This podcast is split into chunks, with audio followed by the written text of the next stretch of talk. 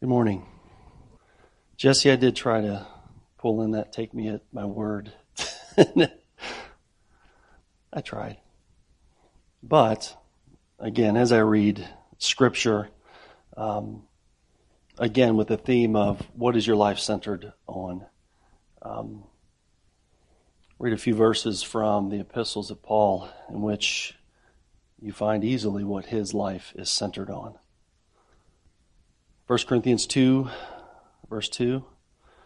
For I determined not to know anything among you save Jesus Christ and him crucified. Of course, Galatians 6:14. But God forbid that I should glory save in the cross of our Lord Jesus Christ, by whom the world is crucified unto me and I unto the world. I like the section of Philippians 3, again, after Paul talked about, again, his worldly experience and knowledge, starting with verse 7.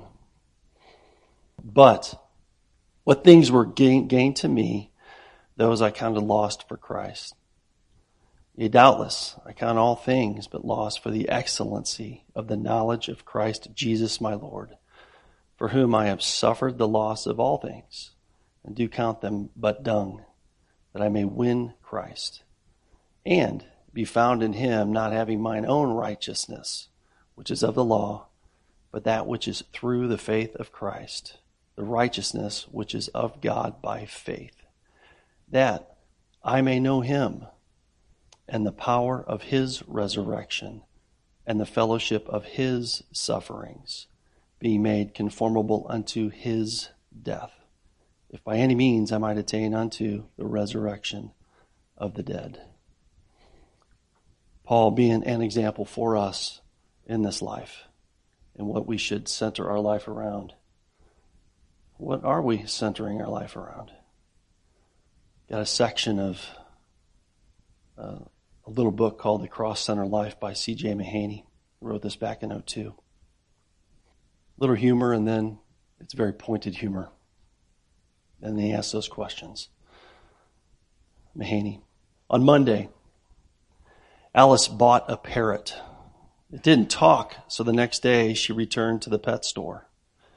He needs a ladder, she was told. She bought a ladder, but another day passed and the parrot still didn't say a word. How about a swing? The clerk suggested. So Alice bought a swing. The next day, a mirror. The next day, a miniature plastic tree. The next day, a shiny parrot toy. Then on Sunday morning, Alice was standing outside the pet store with it open when it opened. She had the parrot cage in her hand, tears in her eyes. Her parrot was dead. Did it ever say a word? The store owner asked. Yes, Alice said through her sobs. Right before he died, he looked at me and asked, Don't they sell any food at the pet store? There's many good causes and activities that can occupy a Christian's time and attention. But just as no amount of parrot cage amenities can make up for a lack of parrot food, nothing can replace the gospel in a Christian's life. Without it, our souls will become like Alice's pet, starving in a crowded cage. It's important to ask honestly what we're currently building our lives around.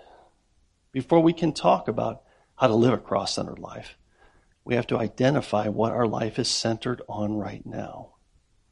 We are all living lives centered on something, but is it the right thing? So think about this for a moment.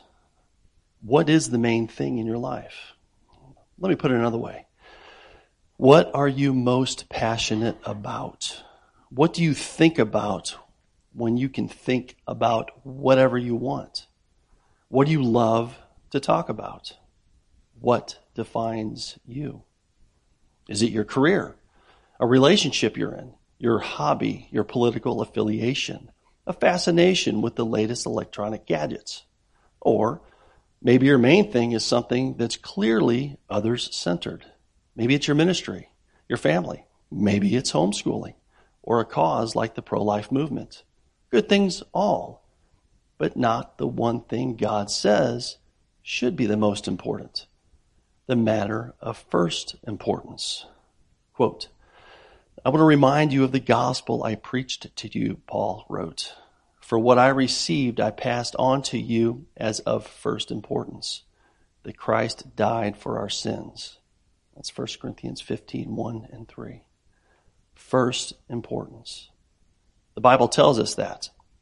Well, there are many different callings and many possible areas of service in the kingdom of God.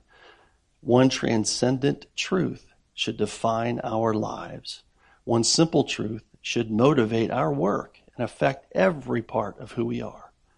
Christ died for our sins. If there's anything in life that we should be passionate about, it's the gospel. I don't mean passionate only about sharing it with others. I mean passionate in thinking about it, dwelling on it, rejoicing in it, allowing it to color the way we look at the world. Only one thing can be of first importance of each of us, and only the gospel ought to be. This was a hymn that we actually sang last week. Just wanted to read it. It's one of those that kind of hit you. And I was surprised, Randy, you didn't grab it this morning, but maybe afterwards. Rock of ages, cleft for me. Let me hide myself in thee. Let the water and the blood from thy wounded side which flowed be of sin the double cure, save from wrath and make me pure. Could my tears forever flow? Could my zeal no longer know? These for sin could not atone. Thou must save, and thou alone. In my hand no price I bring, simply to thy cross I cling. While I draw this fleeting breath, when my eyes shall close in death, when I rise to worlds unknown and behold thee on thy throne, rock of ages cleft for me, let me hide myself in thee. What is your life centered upon? What is my life centered upon? Lord, give us eyes to see. Lord God, you are good. I can only thank you that it is by your Spirit only that you allow me to get to know you a little bit more, to understand your word a little bit more, to see you, to realize the defining moment of Christ on the cross that has changed me from one who sought self to one who seeks you.